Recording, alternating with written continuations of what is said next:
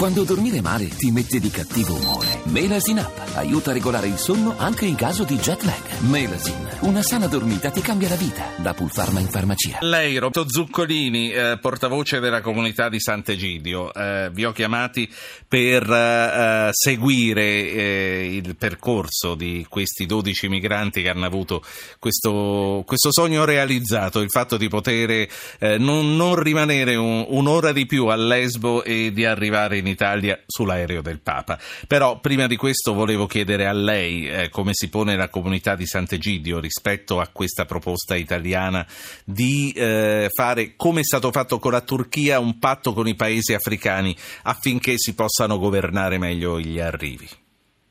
Beh, io credo che noi abbiamo dimenticato per tanto tempo l'Africa, effettivamente questo è vero. Eh, L'Africa che invece mh, per tanti versi ha un'affinità anche culturale con uh, l'Europa perché stato il passato coloniale, c'è stata tanta storia che abbiamo fatto insieme, ehm, persino la, le, le, guerre, persino le guerre che hanno visto gli eserciti di alcuni paesi eh, africani anche con eh, dei soldati che provenivano appunto dalle colonie e tutto quanto e abbiamo una comunità eh, di destino anche con alcuni paesi, io credo, tante volte forse anche più dell'Asia. E abbiamo veramente chiuso gli occhi, chiuso gli occhi e abbiamo questa pressione sicuramente eh, diciamo delle persone che vogliono venire nel nostro continente e, e si trovano di fronte eh, delle porte chiuse, si trovano sì. di fronte ai trafficanti e quindi non riescono ad arrivare, quindi eh, come accade per tutti quelli che vanno verso l'Oriente, diciamo, e vanno verso Lesbo, anche loro, quelli che partono dalle coste della Libia, per esempio, per andare verso l'Italia, rischiano di morire in mano e certo. in mare eh, e quindi rischiano di, di non vedere diciamo, realizzato questo sogno spendendo tantissimi tantissimi soldi. Zuccolini, per quanto riguarda la vicenda eh, delle 12 persone, tra loro ci sono eh, sei ragazzi, eh, lei li ha visti arrivare? Dove sono oggi, ora? sono oggi a Trastevere in una struttura di accoglienza della comunità. E questi bambini sono sei e poi ci sono sei adulti di tre famiglie, provengono tutte e tre le famiglie dalla Siria, eh, due provengono dalla, da Damasco, dalla capitale, invece una terza provengono da una zona che è occupata da Daesh, dall'ISIS, e non hanno più la casa perché è stata bombardata, distrutta.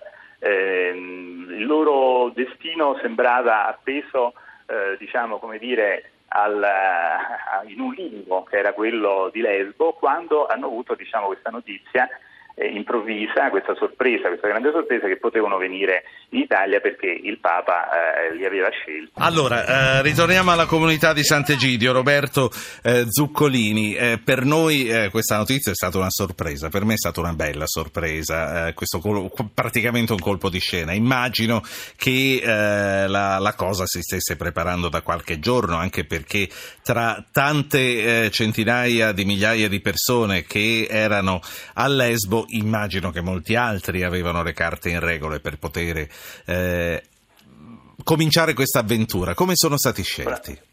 Eh, sono stati scelti dalle autorità vaticane insieme alle autorità greche e alle autorità italiane, ma pochissimi giorni prima della loro partenza. E quindi hanno scelto le persone che avevano i documenti in regola, eh, dei nuclei familiari, sono tre famiglie, eh, delle condizioni diciamo, di vulnerabilità che avevano, data appunto la loro storia, e anche il fatto che eh, per cinque anni avevano resistito eh, in Siria, perché sono, erano quasi tutti arrivati da poco tempo eh, a Lesbo e come dicevo prima avevano la loro casa bombardata, eh, quindi non avevano più diciamo, un punto di riferimento.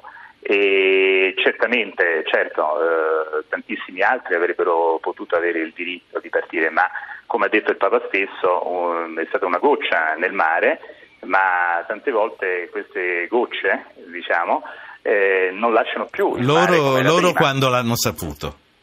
Loro l'hanno saputo poche ore prima, poche ore prima. Eh, ma tutto quanto si è svolto molto rapidamente e direi è nello stile anche di Papa Francesco cioè un grande gesto, direi profetico, eh, si è parlato di provocazione e in qualche modo sì una provocazione positiva nei confronti dell'Europa che innalza i muri.